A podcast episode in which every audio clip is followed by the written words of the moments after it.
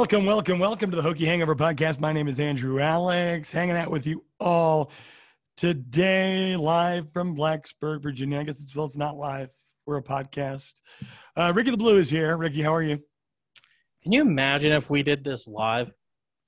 Would not be good. We couldn't do this live. like there are there are, are at least like one or two things that happen each podcast where like we literally have to stop and we're like, hey, let's take that part out because it didn't sound very good. Uh, if we were doing this live, I'm not sure either of us would still uh, still be employed by this podcast. Yeah, we'd be uh, even though we're our own employers, we'd have to cancel ourselves. Uh, but nonetheless, speaking of the third member of this podcast, for probably the next like month or so, Mike McDaniel is on sabbatical from the podcast uh, for good reason. His child is expected any day now. Now, so, see, I, I don't think it has anything to do with that. I think it has everything to do with Mikey wanting to troll people on Twitter, uh, which has become his his hobby now during the day. Mike got a blue check today. I don't know if you noticed. Mike Dude, he's had it for a couple days now, and ever since he's gotten it, he's like gotten really ballsy. So it's um, true. I mean, you like, better be careful, man, because it's Mike frickin' McDaniel. Now he's got a blue check to back up his uh, blue check. Twitter, Twitter is a different kind of Twitter. It's true. People will target you. We shall see. But regardless, we're going to get into everything. There's a super regional in Blacksburg this weekend. We'll talk about it. But first, we got to thank the good folks over at Main Street Pharmacy, Main Street Pharmacy in downtown Blacksburg. And the pharmacy you want to go to if you want a healthcare provider that truly cares about you, you be a neighbor, not a number, and look no further than Main Street Pharmacy. Dr. Jeremy Counts and his wonderful staff will take care of everything you need. So, Ricky, with relative ease, Virginia Tech heads to a super regional. I will say the Wright State game on Friday night, where I was the star of the show and crowd shots was probably the most nerve wracking of them all, but ultimately it ended up being a lopsided final score. Columbia was nerve wracking for about three innings. What was it when they scored the 14 run inning? Was that the final total? 14 runs in the inning? Are we um are we referring to the first game? The first game when, when yes. they when they dropped 24.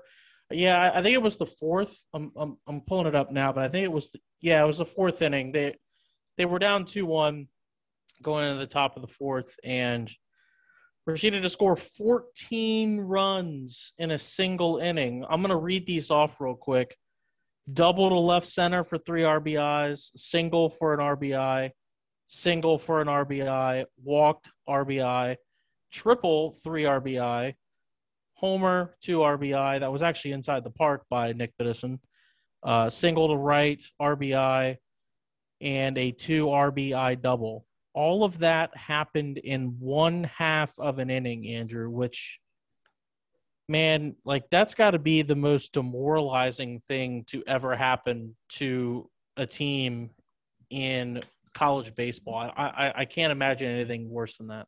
Yeah. I mean, the Columbia little section at – at English Field at Union Park was a uh, was a loud section for about three innings, and then obviously something like that takes all the air out of the balloon. I mean, what was crazy was in that inning, you had three separate scenarios where can of corn fly balls were just dropped and they had brought in a reliever. And this is before damage really started to get out of control. Like Virginia Tech was going to have the lead, but the reliever just needed to make two outs.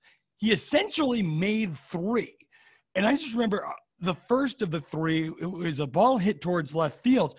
And I saw the left fielder charging. The ball got lost in the lights for me from where I was sitting, uh, you know, roughly right behind home plate, kind of on the first base side of home plate.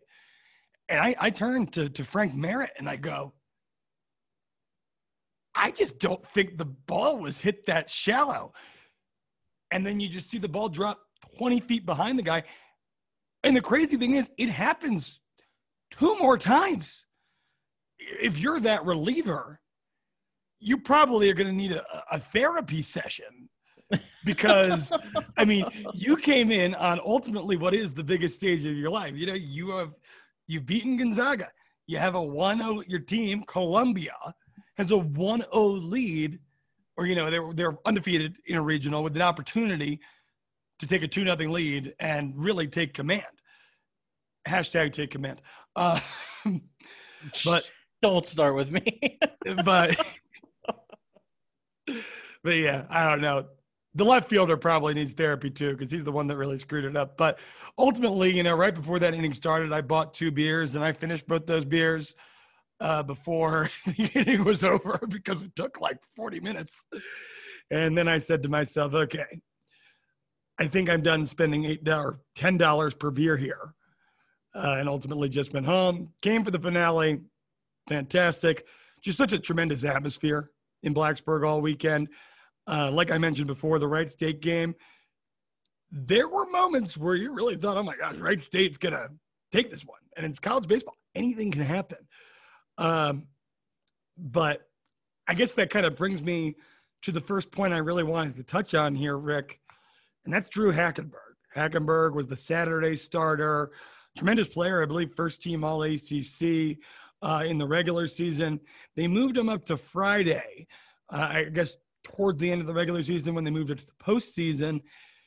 And ACC tournament gets absolutely shelled by North Carolina. Not everything is about the relation to me getting beer, but in Charlotte, showed up at first pitch, got in line to get a beer. Virginia Tech was already down five nothing by the time I got to my seat, and the line wasn't that long.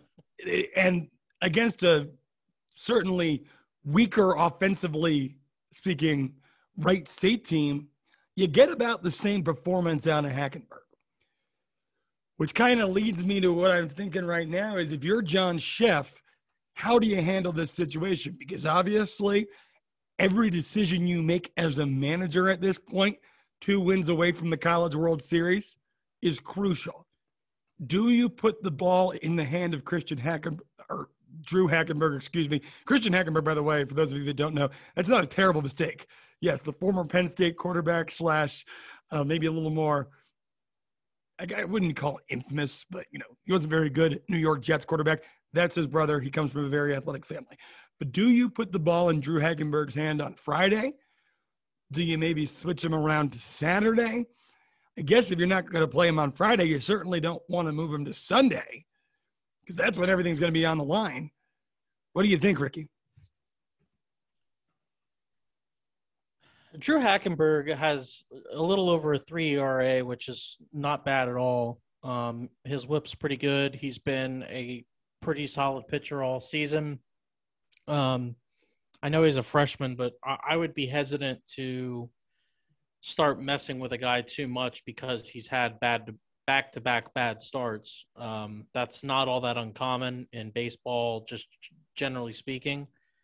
Um, I think it would be a mistake to really start fiddling with things around. Um, what what people need most when they're really struggling is some stability, and if you start, you know, changing guys in the rotation and moving them up a day or back a day or, or whatnot, um, I think that that could be an issue. So I would just I, I wouldn't change anything right now to be quite honest. At this point, you've got to go with the the people that got you there for better for worse. And Drew Hackenberg is certainly one of the reasons why the the Hokies are where they're at now. Their their offense is the primary reason, uh, which we'll get into in a second. But um, Drew Hackenberg is one of the guys that got you here. So there's at this point you gotta you gotta roll with it.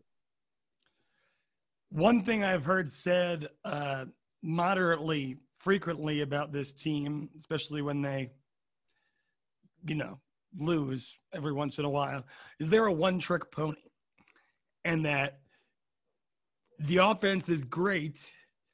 The pitching is not bad, but at times they look average do you buy into the notion of what these people are saying that ultimately this one trick pony strength I, I, suppose it's not a philosophy but the hokies are known for their hitting do you think that that will ultimately be what stops them from maybe getting to the College World Series, maybe winning the College World Series, advancing a certain degree through the College World Series?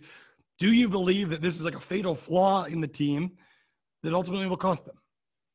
I don't know if it's fatal, but it's certainly a big flaw. Um, it's it's easy to cover up in in certain situations because you've got you know five guys in the lineup with an OPS of nine or nine hundred or higher. Um, but I don't think it's I, I, I don't think it's guaranteed that it's going to keep this team from from advancing. What I'm worried about really is a, a situation where the offense has an off day, right? And let's say they only score four or five runs. Um, that's what I worry about because I'm not sure the pitching would be able to pick them up and and keep them in the game. Um, now, you know, to to the Hokies' credit, you know they got a they pitched pretty well in the in the second two games, um, in the regional, um, both of them against Columbia.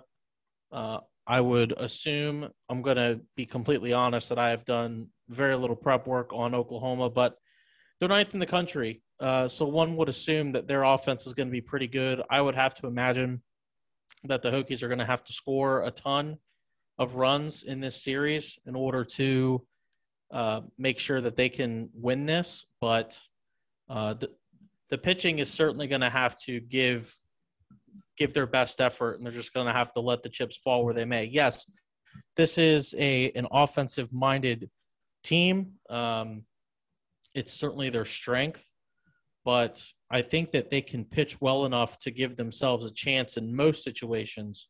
Like I said, I just worry about maybe that one off game where the offense, you know, is a bit sluggish and maybe they run into a really good starter.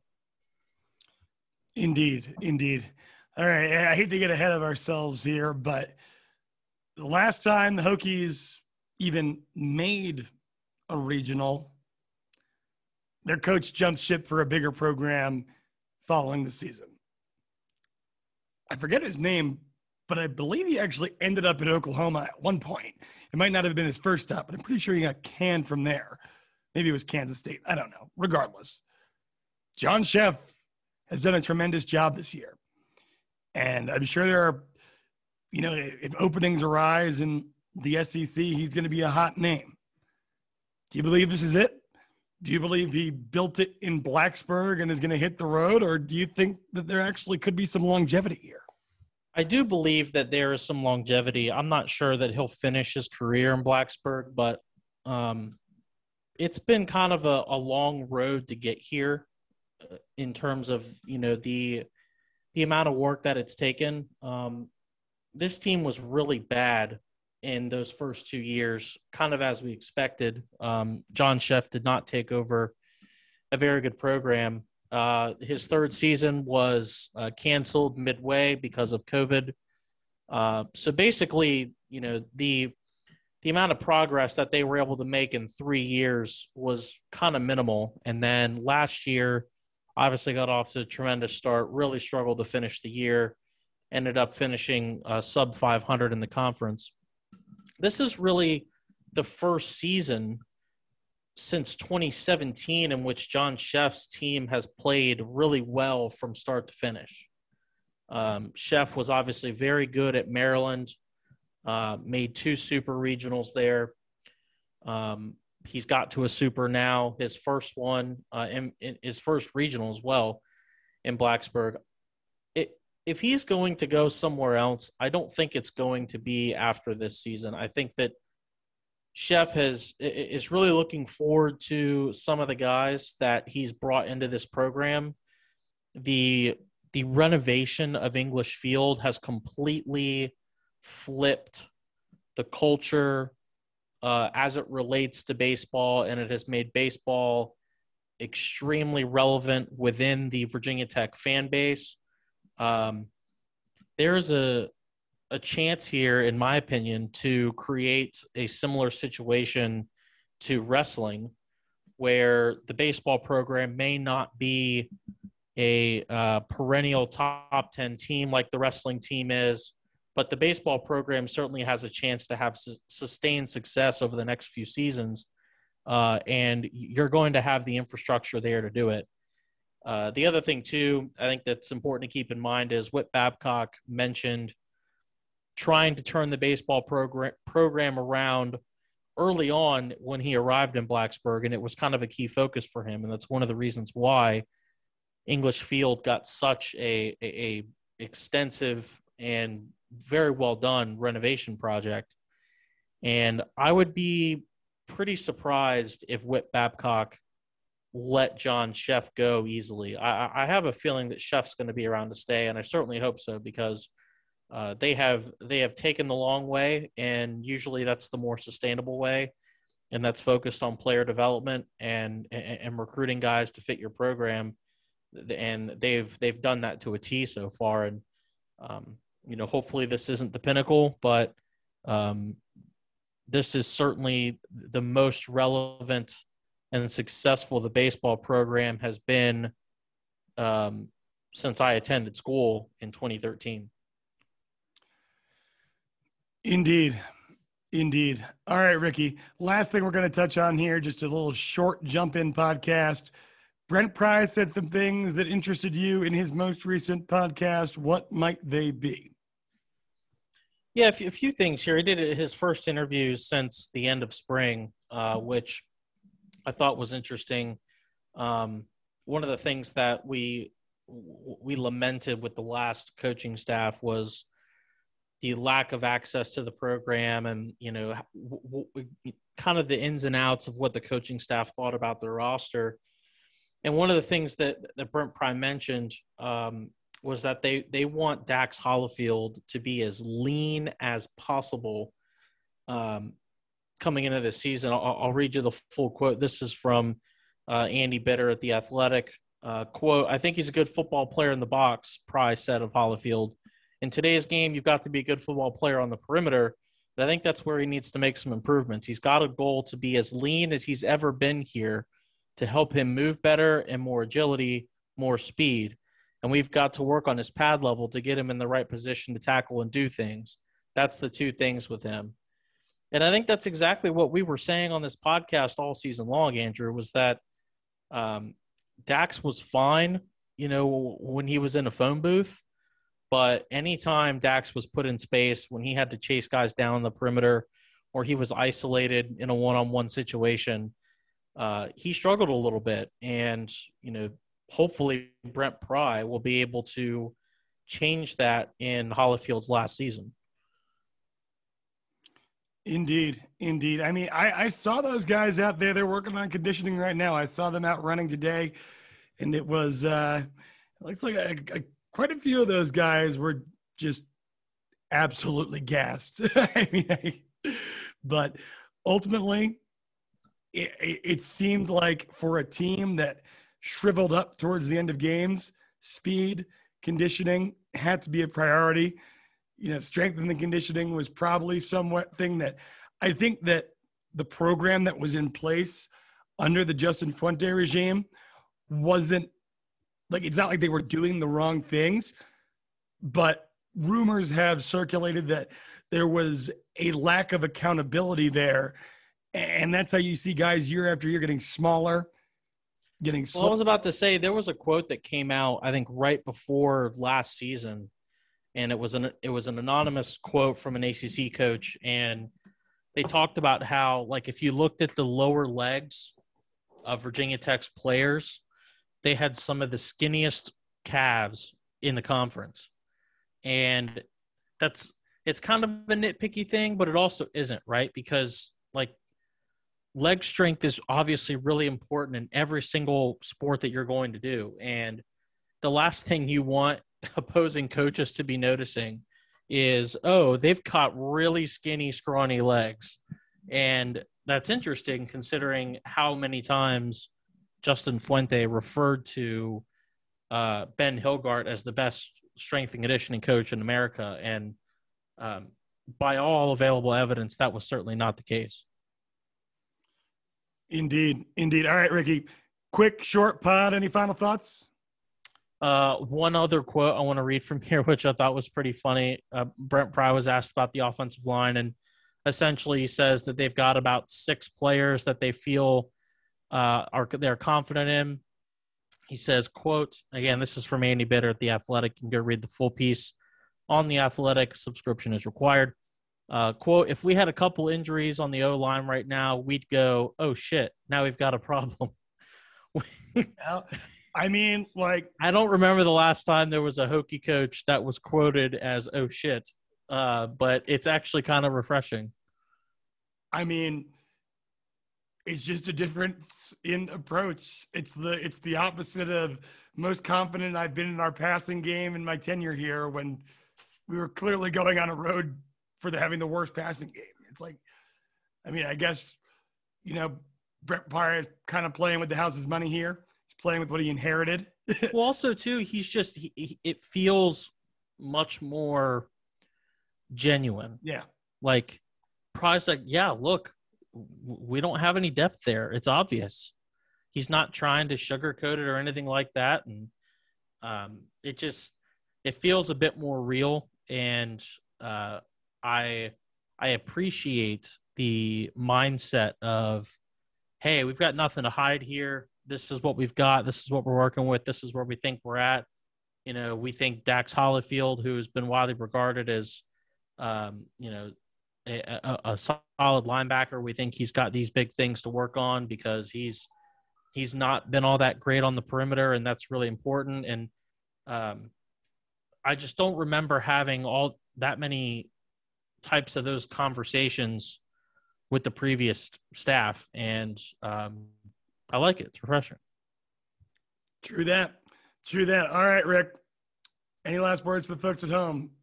So, rate, review, subscribe. Uh, last point on baseball, really quick. It is absolutely uh, blasphemous that I am not able to watch these games for the most part because they're on ESPN Plus. Um, the what is the point of the ACC network? Like, why why does it exist? Why does the ACC network exist if I can't watch ACC games when they're going on, especially when it's the NCAA tournament? I don't know, Ricky. Uh, so yeah, Look, that's. I, I, if I, I'll do what I did. Fork up the money for ESPN Plus. Yeah, world um, we live in. Oh yeah, this will be great. Cut the cord for cable and then you end up paying for 25 different subscription services to be able to yeah seriously. Yeah. Um, grass isn't always greener on the other side but hey i do like espn plus. I get to watch my pga tour golf on thursdays and fridays. Who knows? You're going to be watching the LIV tour? I will. I'm oh, sorry. oh, you, are just a you're a you're an awful human being andrew. I um, in a i in a roundabout way probably support terrible regimes without knowing it every day. Every time i go to the gas pump I'm gonna make I'm gonna make one point on the LIV tour for all of our fans that are that are golf fans. Uh, I'm okay with the criticism of the LIV tour and guys going to play on that tour if and only if we are also going to criticize uh, players in the in in the leagues themselves in the NBA and the NFL for capitalizing and catering to markets in China. So if we're going to criticize both of them, I'm cool with it. If we're not going to criticize both of them, then I'm not cool with it, and you just need to shut up. It's true. It's true. Uh, yeah, just, and, just have and, have a standard. And at the end of the day, at the end of the day, you, you, if you would turn, if you genuinely say you would turn down 150 million dollars, 200 million dollars, whatever it is, good for you. If you if that's true, but when that check's in your face when Dustin Johnson can make twice as much money just signing with this tour than he made in his 13, 14 year career as one of the best players on the PGA Tour. I mean, I get it. All these guys yeah. are like 35, 36, 37 years old. They might not make another $10 million in their isn't, career. Isn't your boy going to play over there? He is. Yeah, I, I thought so. See, again, he's 39. I get it. For those for those who are listening, Andrew is a Louis Oosthuizen stan. I am full on stan for Louis Oosthuizen. I mean, to be fair, Louis is pretty cool, but um, yeah, just now on my PGA tour, and this is not just because he won last weekend on the PGA tour. I'm supporting Billy Horschel. So that's my new random golfer that I support. Fair enough.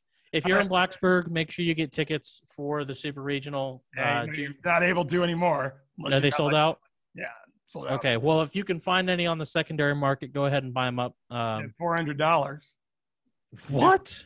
Really? They're going for like two hundred a pop, dude. That's awesome. That's that's excellent. it's like there's a whole Twitter argument going on about like obviously it's like Hokie Club members buying up Hokie Club tickets and just selling them for a profit, and it's like, I mean, it's just a, like Chris Coleman's mad about it. I'm kind of As more. long as they sell the tickets, I don't care what they go for. I just want butts and seats, and I don't want them to be Oklahoma fans. well, they might be Oklahoma fans if you put them on StubHub, but I mean, like, Well, don't put them on probably StubHub. not. I don't know how many Oklahoma fans are realistically traveling to Blacksburg for this, but hey, I will say this. and sell your tickets and My Omaha Fund. My former employer, techsideline.com, put together a message board solely for the purpose of selling tickets to Virginia Tech games. So if you are a Hokie and you have tickets and you don't plan on going to the game, go to techsideline.com, go to the message board for tickets, and go sell your tickets there. That way you know that Hokies are buying them. True that. All right, folks, we're out of here. Rate, review, subscribe. Main Street Pharmacy. We love you. We'll be back soon. Talk about football. Hopefully, talk about going to the College World Series.